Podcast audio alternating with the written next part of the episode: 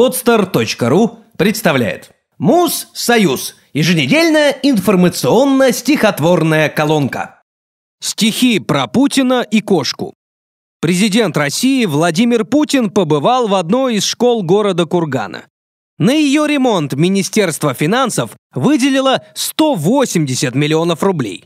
В кабинете информатики глава страны лично попробовал, как работает электронная доска, и нарисовал на ней кошку, уточнив для детей, что это вид сзади. Зачем мы только символы искали и слали смски за Байкал, когда он прямо пальцем на Урале нам этот символ сам нарисовал? Все вышло как-то быстро, понарошку, как будто это детское вранье. Но вся страна уставилась на кошку, э, точнее, на седалище ее. И сразу все с досадой зашумели. У кошки-то ведь разные места. Нарисовал бы морду в самом деле, а он вид сзади. Это неспроста. В Фейсбуке, например, за это банят. В подъезде бьют за шкирку об косяк. Ну, все же там подонки хулиганят. А здесь Владимир Путин. Как-никак.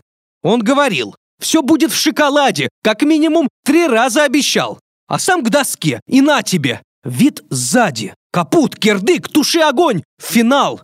В России было множество картинок. Знавали мы и славу, и позор. Мы помним, как пикировал ботинок, как выходил к оркестру дирижер, как государство двигалось накатом, лихие девяностые, развал, да мало ли чего. Но кошку задом у нас еще никто не рисовал. Ее поставить надо бы без лести, с автографом на первой полосе и сочным заголовком. В этом месте сегодня оказались почти все.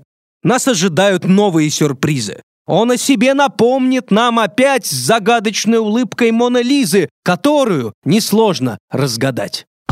Сделано на podster.ru